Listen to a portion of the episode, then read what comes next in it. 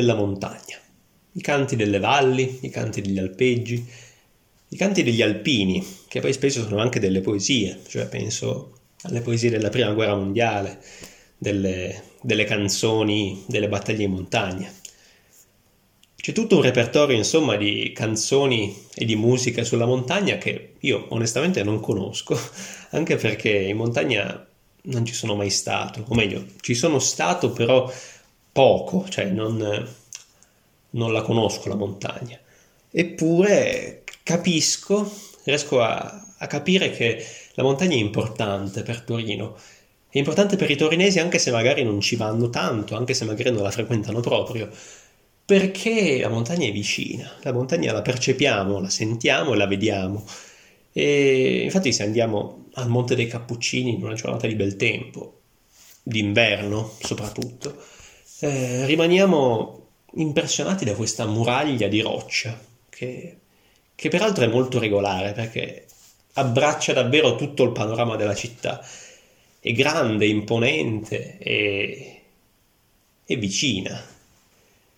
E, e, quindi fa parte un po' del paesaggio della città e fa parte anche un po' dell'anima della nostra città, di Torino.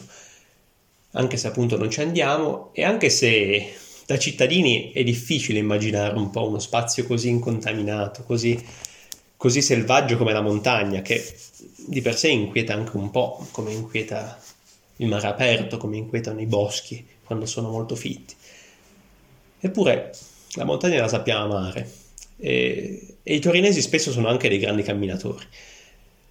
Un grande camminatore era anche uno scrittore, un nostro concittadino, uno scrittore eccezionale, uno scrittore grandissimo che è Primo Levi, che una volta aveva scritto una cosa che mi aveva colpito molto.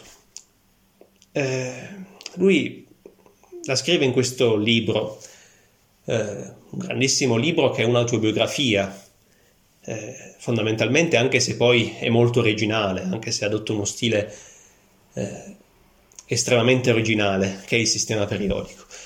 E lui parla di quando era adolescente e quando andava in montagna. Appunto, lui andava molto in montagna quando era ragazzo con questo suo amico che si chiamava Sandro, che poi venne ucciso partigiano.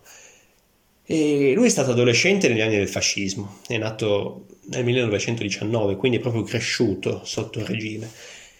E parla della montagna come di qualcosa che ha avuto un fortissimo valore formativo per lui. Eh, perché la montagna è importante per la nostra formazione, per la sua? Perché in montagna si fa fatica e attraverso la fatica si misurano i propri limiti e si misurano le proprie capacità. Eh, chiunque è andato in montagna sa che, che emozione ti dà l'arrivare in vetta dopo tutta quella fatica. Lo vuole rifare, cioè comunque è davvero un'ebbrezza che si vuole ritrovare e quindi ci si conosce insomma attraverso questo, questo, questa camminata verso la vetta, questo, appunto questa piccola odissea personale. E poi c'è ancora un'altra cosa, forse più importante per il discorso che fa lui.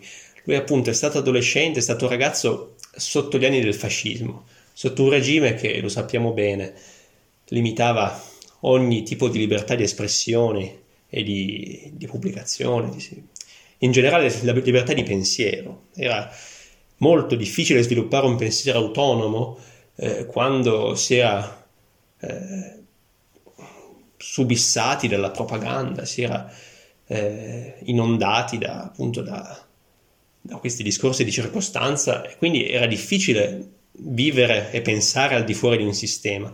Ed ecco, la montagna eh, ti lascia solo, ti lascia in solitudine, solo con la natura, senza nulla di urbanizzato, senza persone attorno a te. Ed è proprio quel genere di solitudine, dice lui, in cui le persone parlano con se stesse, riescono a scoprire se stesse e appunto a formarsi eh, in modo autonomo, in modo incontaminato, possiamo dire, allo stesso modo in cui è incontaminata la montagna. Quindi insomma la montagna ha un forte valore antidogmatico, un forte valore appunto diciamo antisistema nel senso di nel senso di essere una voce critica nei confronti di un sistema che non, permetteva alle persone di elaborare un pensiero autonomo che uscisse dai, dagli standard, insomma. E poi perché lui in montagna ci andava con questo suo amico e, e le esperienze che la montagna ti porta a fare con gli altri sono delle esperienze molto forti. Eh, sia che tu ci vada camminando, quindi parlando, quindi condividendo la fatica con gli altri, ma a maggior ragione se tu fai arrampicata sulla montagna e quindi, eh, quindi devi condividere le corde, devi anche rischiare la vita insieme. Ecco, insomma, ci sono moltissimi spunti che la montagna ci può dare, sia dal punto di vista formativo, ma non solo. Eh, moltissimi stimoli, moltissimi fili rossi che la rendono molto interessante e che la rendono, secondo me, la montagna eh, molto simpatica. E penso che, che stia simpatica anche questa radio nel senso che le cose di cui parla Primo Levi nel sistema periodico, della sua montagna, del valore formativo, del valore eh, umano che a lui ha lasciato, eh, siano dei valori, del, dei punti di vista che questa radio condivide e che esercita di giorno in giorno e che manifesta di giorno in giorno. Quindi, insomma, che questa radio e la montagna siano complementari per certi aspetti, la questione del pensiero, la questione del, della scoperta di sé, siano dei valori condivisi. Ed è per questo che, eh, pur non sapendo assolutamente nulla, ahimè, di montagna, ho deciso di portare qui delle canzoni, delle canzoni che ho dovuto cercare perché appunto non ne sapevo nulla eh, delle canzoni che, di cui vorrei parlarvi e che indagano la montagna da alcuni, pochi, non abbastanza punti di vista, ma che appunto vorrei farvi sentire. La prima canzone si chiama Chiesetta Alpina. La ascoltiamo e poi vi racconto qualcosa.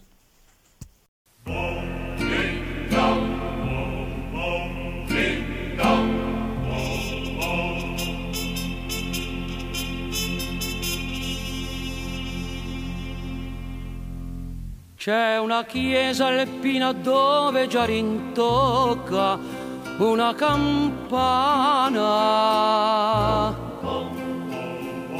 Nel vederla così in alto pare in cielo e più lontana. Con la suono parte di un nel dolce vespro mattutin alla chiesetta tutta in fior ritornerai mio bell'alpin so è un suono ma non è più la campana della chiesetta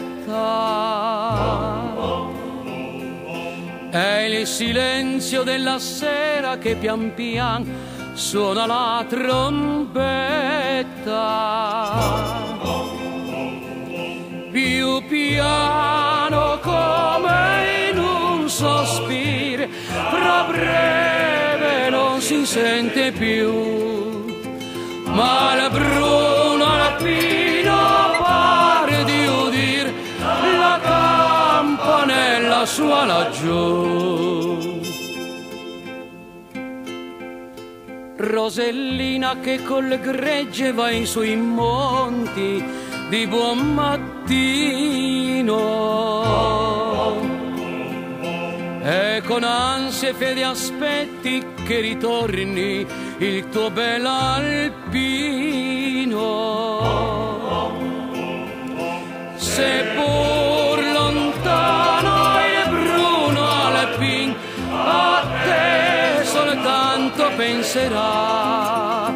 E un dì vedrai che a te vicin, felice ancora ritornerà. Ed un giorno assai più forte suona festa la campanella. È tornato il Bruno Alpino e Rosellina si fa più bella. è bianca e pura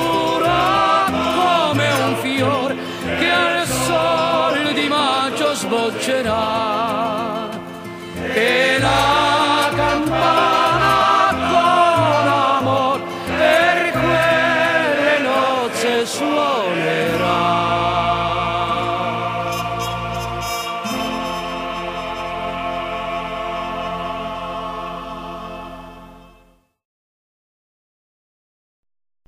Questa canzone era Chiesetta Alpina, una canzone molto bella, molto orecchiabile, grazie anche alla voce di Luciano Tajoli, uno dei grandi cantanti italiani degli anni 50 e 60.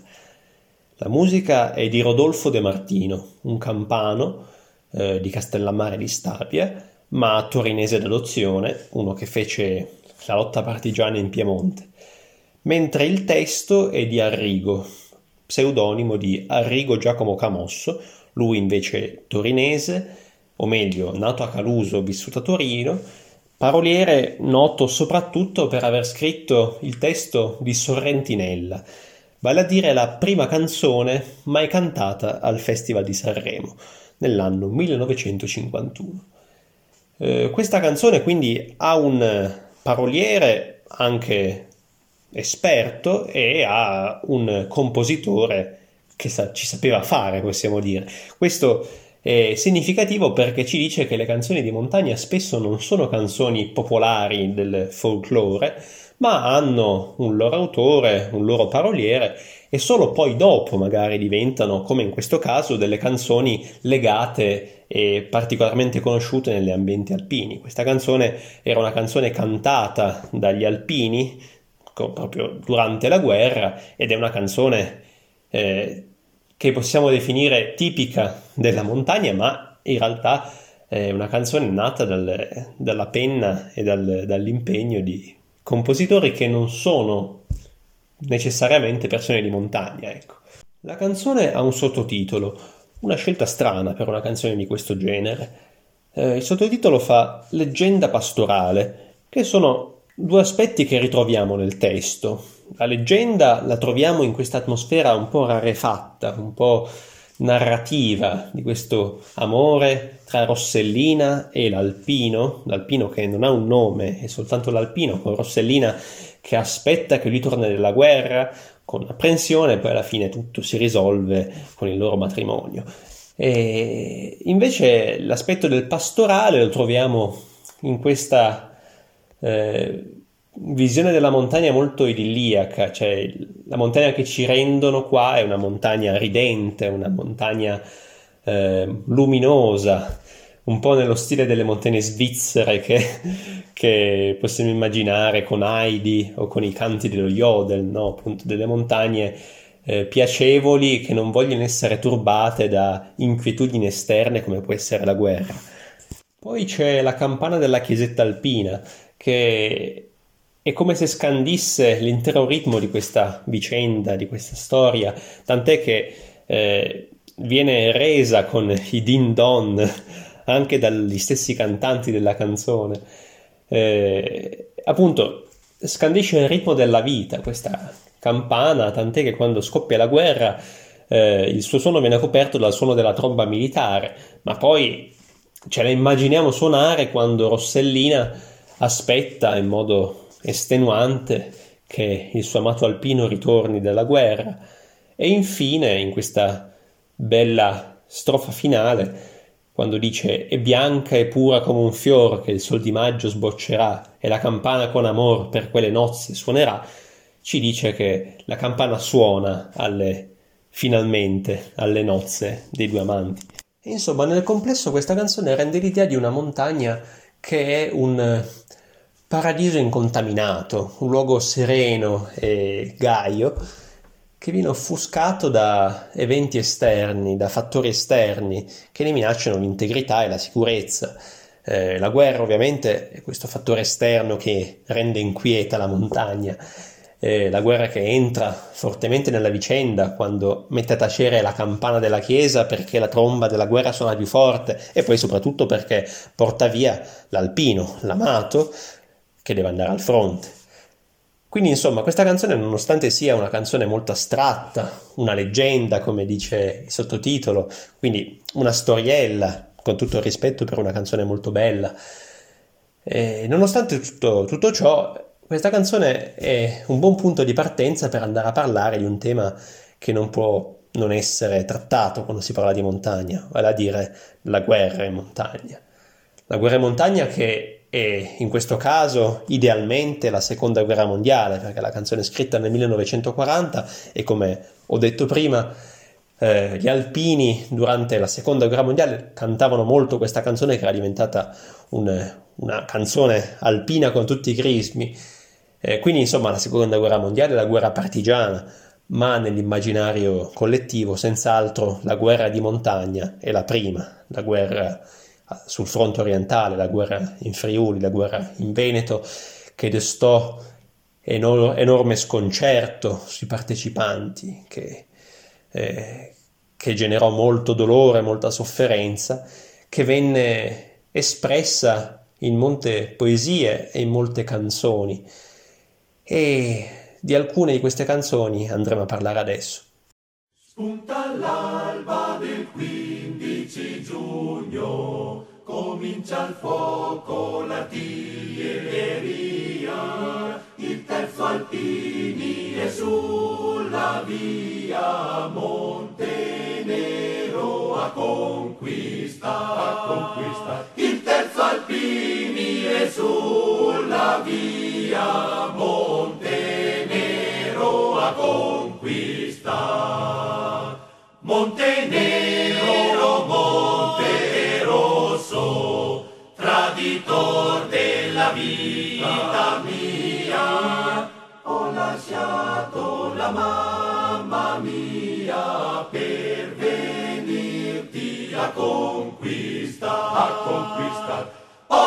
Lasciato la mamma mia per venirti a conquistare, per venirti a conquistare. Ho perduto tanti compagni, tutti giovani sui vent'anni, la loro Tutti giovani sui vent'anni, la loro vita non torna più. Colonnello che piangeva a vedere tanto macello, fatti coraggio alpino bello che l'onore sarà Fatti coraggio alpino bello che l'onore sarà per te.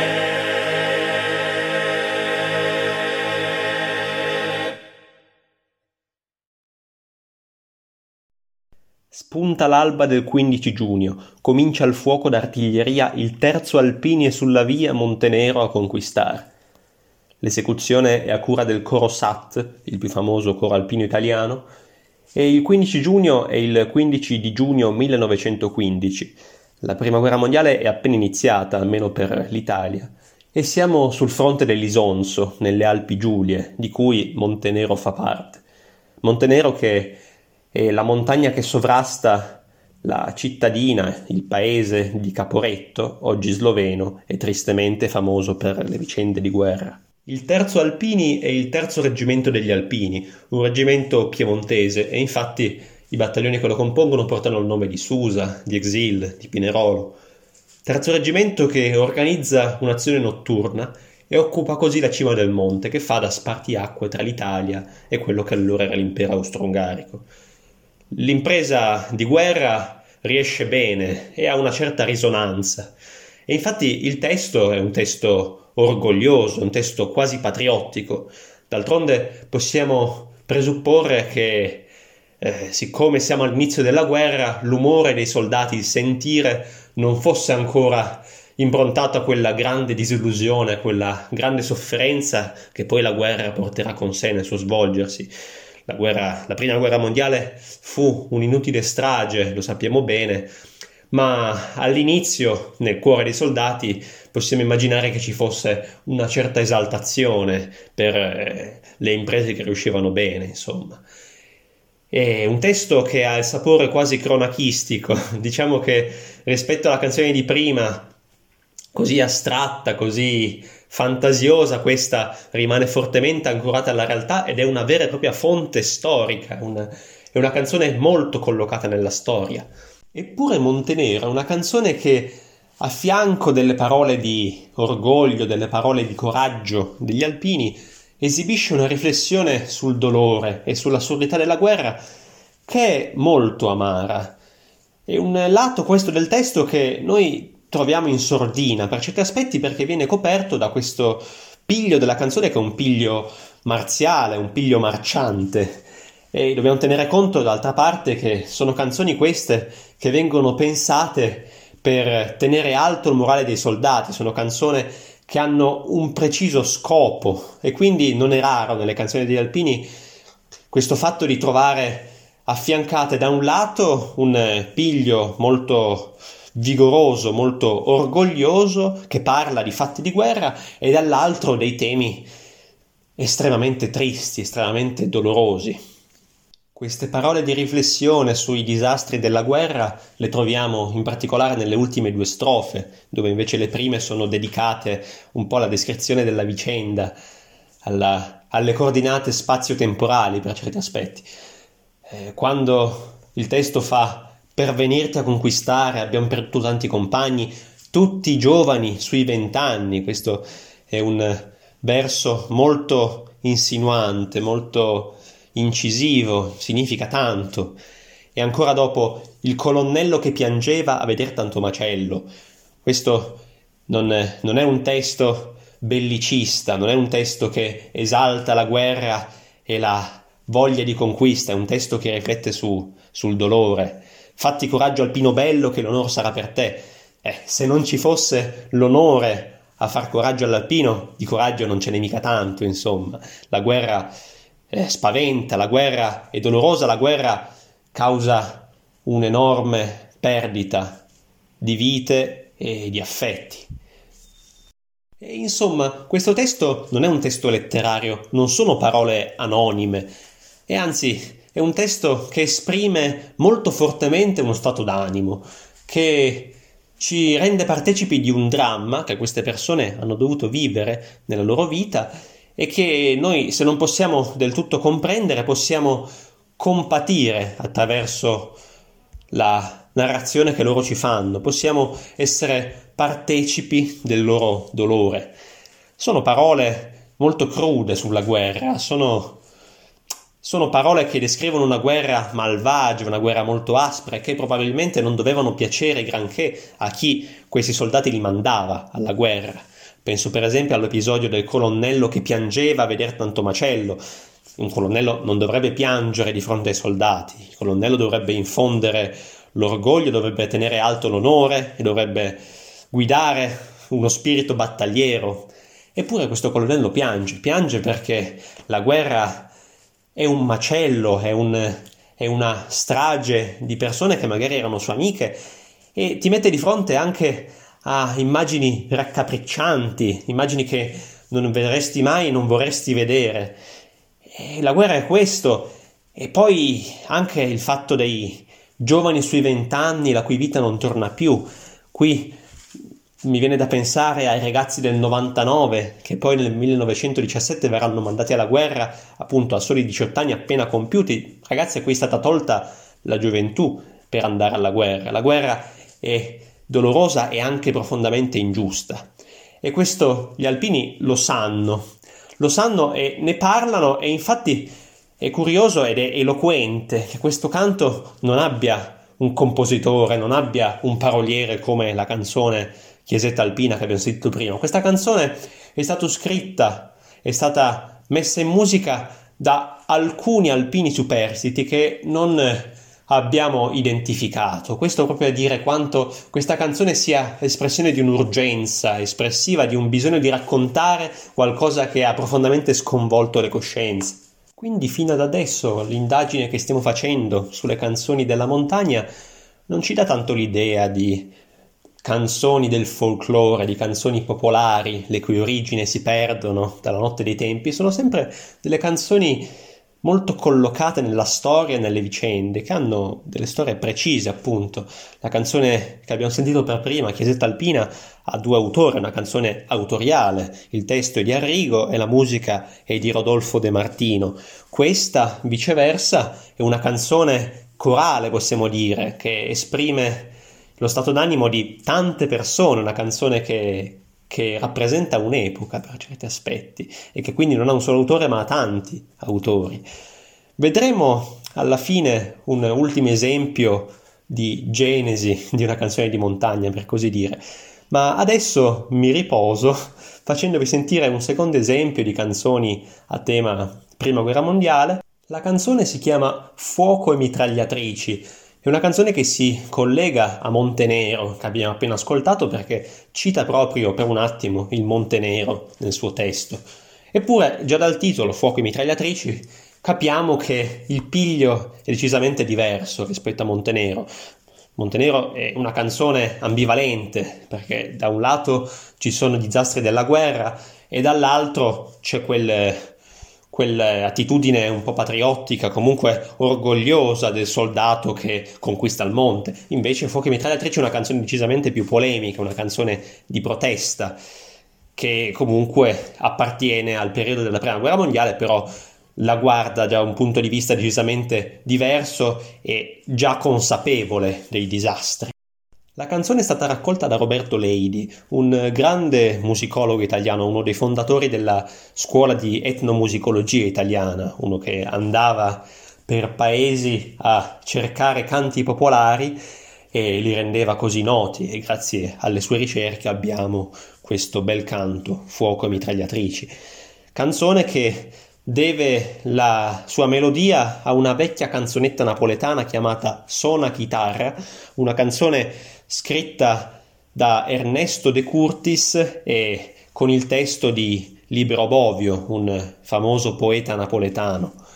Noi ascoltiamo nella versione del gruppo folk Baraban.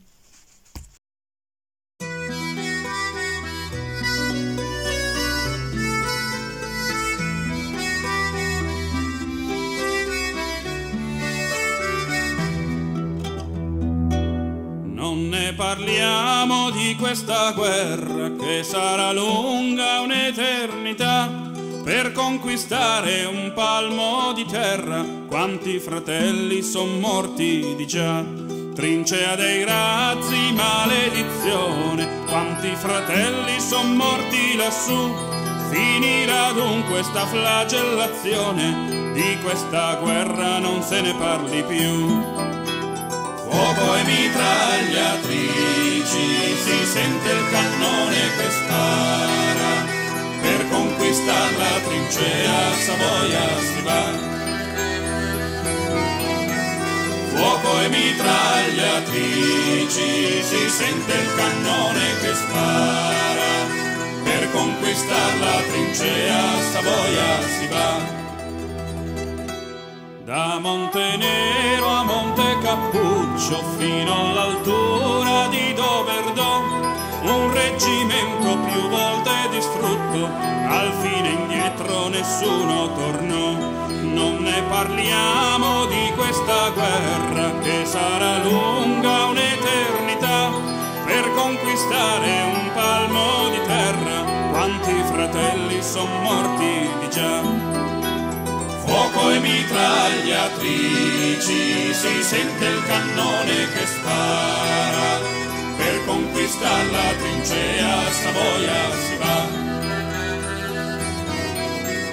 Fuoco e mitragliatrici, si sente il cannone che spara, per conquistare la trincea Savoia si va.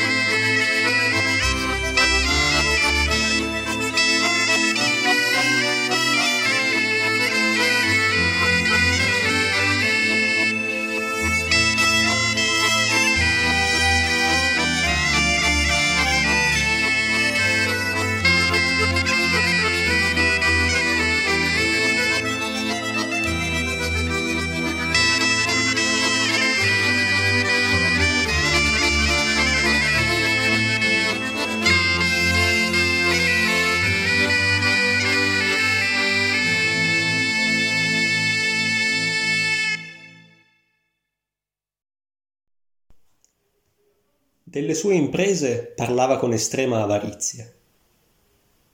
Non era della razza di quelli che fanno le cose per poterle raccontare, come me.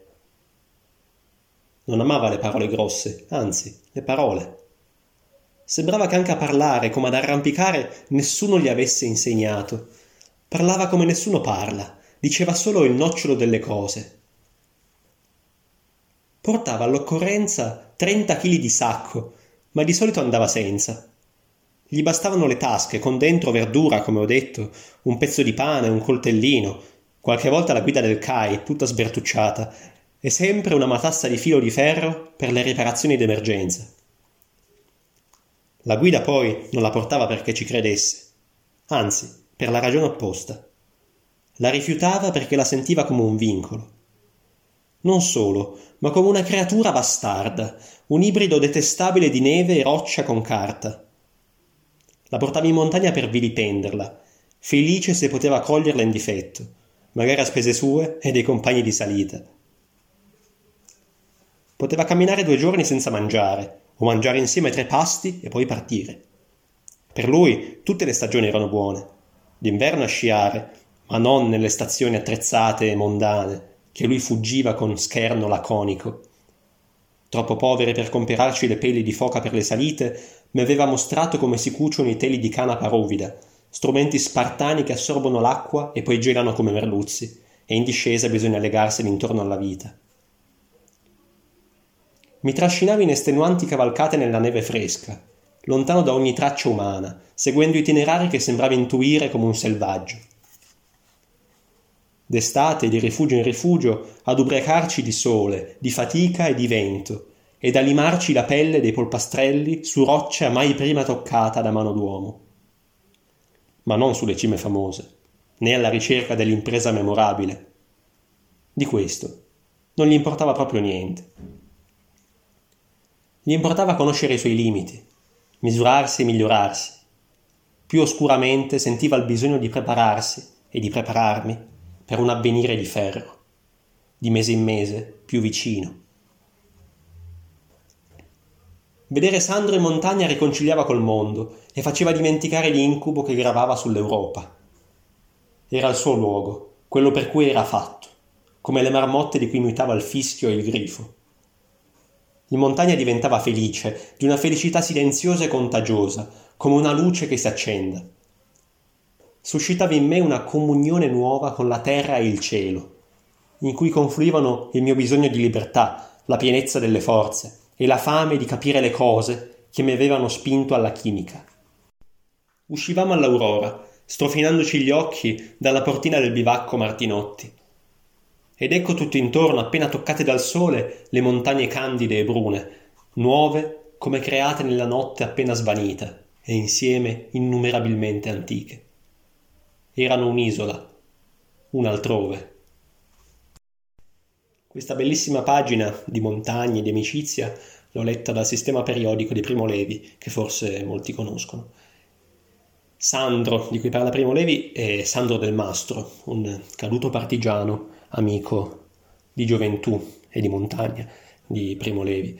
Siccome ho citato in modo un po' goffo Primo Levi all'inizio della chiacchierata, mi sembrava giusto far parlare lui direttamente, lui che è un gigante, un testimone della Shoah e anche un grandissimo scrittore. Tornando a noi, c'è un'ultima canzone di montagna di cui vorrei parlare oggi. Una canzone che non è né un canto come quello degli alpini, quindi un canto che racchiude in sé le voci di molti, ma non è neppure una canzone scritta da qualcuno come Chiesetta Alpina, o meglio, è scritta da qualcuno, però è scritta come se fosse un canto popolare, è scritta proprio con le movenze di una canzone che noi percepiamo come antica, come un canto popolare. E dirò di più, come una preghiera. È un canto che è anche una preghiera. E la sua poesia, la sua intensità emotiva è così forte che davvero assume un valore universale, un, un, un, senso di antichità, di storia molto forte, nonostante abbia appunto un compositore. Sto parlando di Signore delle Cime, una canzone famosissima scritta da Bepi De Marzi, un compositore che scrisse questa canzone per il suo coro, i Crodaioli, un coro di voci maschile che è specializzato nel cantare appunto repertorio di canzoni popolari ed è una canzone che eh, ha davvero avuto fortuna in tutto il mondo, è stata tradotta in tantissime lingue ed è cantata davvero da tantissimi cori ovunque sulla terra. È una canzone scritta per coro, come ho detto, la scrisse per i Crodaioli, per il suo coro, e una scrittura molto semplice ma comunque raffinata, che davvero è una canzone che è soltanto da ascoltare, c'è poco da dirsi sopra perché ha una intensità e una, una, forza tutta sua che può solo essere percepita ascoltandola. Voglio soltanto leggere prima il testo della canzone, il testo di questa canzone preghiera, un testo su due strofe con molte parti ritornellate in realtà. Dio del cielo, Signore delle cime, un nostro amico hai chiesto alla montagna ma ti preghiamo, ma ti preghiamo, su nel paradiso, su nel paradiso, lascialo andare per le tue montagne. Santa Maria, Signora della Neve, copri col bianco soffice mantello il nostro amico, nostro fratello, su nel paradiso, su nel paradiso, lascialo andare per le tue montagne. Appunto è un testo che eh, ha un sapore molto religioso, ma invece Curiosamente è stato scritto per una situazione ben precisa e molto drammatica della vita di Bepi De Marzi, del compositore e dello scrittore delle parole. È stato scritto per la morte di un amico, un amico travolto da una valanga in montagna. E quindi, letto da questo punto di vista, è un testo anzi molto personale, un testo che ci fa capire cosa intende quando dice un nostro amico hai chiesto alla montagna e poi ancora copri col bianco soffice mantello il nostro amico. Cioè sono delle parole struggenti di un testo di una poesia davvero commovente. Eppure, appunto, è un, è un testo che è anche di più del, di questa commemorazione triste per l'amico. È un testo appunto che ha del sacro di dentro, sia perché parla di dei, ma non sono gli dei eh, delle classiche religioni, sono le idee della natura quasi, sono le forze della natura. Ed è un testo che almeno a me eh, dà un'immagine della montagna che, a cui sem- ho, ho pensato tante volte, per così dire. Quando all'inizio parlavo della vista nelle montagne di Torino, dal Monte dei Cappuccini, ecco, io me li immagino davvero come degli dei che risiedono sulle cime. La montagna, secondo me, ha quell'aspetto davvero molto sacrale, inaccessibile, che è anche crudele, però che esercita un fascino, un fascino da cui è difficile staccarsi. La montagna dove si va a morire perché la si vuole conquistare per certi aspetti. Sono tutti aspetti della montagna che rendono questa canzone, secondo me, davvero assoluta, per come ci dà un'idea di una montagna che, che è molto alta, molto forte e io sento molto per quel poco che, che ne so e per, per, la montagna che io conosco, potremmo dire solo grazie al, alla fantasia e non tanto alla conoscenza diretta. Poi questa è una canzone, un canto forse anche meglio, una preghiera in cui la scrittura corale riesce molto bene a mettere in evidenza le parole del testo ed esaltarne la loro poesia, la loro poesia molto forte più di quanto la mia lettura, ecco, molto triste, non sia riuscita a fare. Quando parla di lasciare andare per le montagne, che, le montagne del paradiso, questo amico morto sulle montagne, è davvero, davvero commovente questa, questa immagine del, della montagna che prima ti toglie la vita, ma poi è anche il luogo del, dell'aldilà. Ecco, questa cosa mi fa un po' pensare, non ne so nulla assolutamente, a, ai nativi americani, alla cultura degli indiani in America e al, a quell'idea che l'ultraterreno, l'aldilà sia una grande prateria dove cavalcare, no? questa, questa visione della natura molto divinizzata e del paradiso o che dir si voglia di quello che ci sarà dopo come un, un enorme spazio aperto, incontaminato, dove, dove essere se stessi per certi aspetti. E insomma, questa, questa idea è un, è un po' un terzo polo della lettura che abbiamo fatto oggi di questa di cosa può essere la montagna partendo da quella montagna ridente un po' alla Heidi della prima canzone una montagna che non vuole essere disturbata da fattori esterni, passando poi per una montagna che viene pesantemente disturbata dai fattori esterni, la montagna del, dell'orrore della guerra, della prima guerra mondiale, dei fronti in montagna, per arrivare a questa idea della montagna che è capace di dar la vita e anche di toglierla, di una montagna di cui avere un enorme rispetto, un'enorme paura, però allo stesso tempo di desiderarla fortemente e di amarla nel profondo, ecco. E nulla, non, non ho altro da dire, vi lascio certamente alla meravigliosa Signora delle Cime di Bepi De Marzi, ovviamente nella versione del suo coro, del coro dei Crodaioli, e vi ringrazio per questa bella opportunità di aver cercato un po' nel repertorio così misterioso, così vario e così anche commovente delle canzoni della montagna.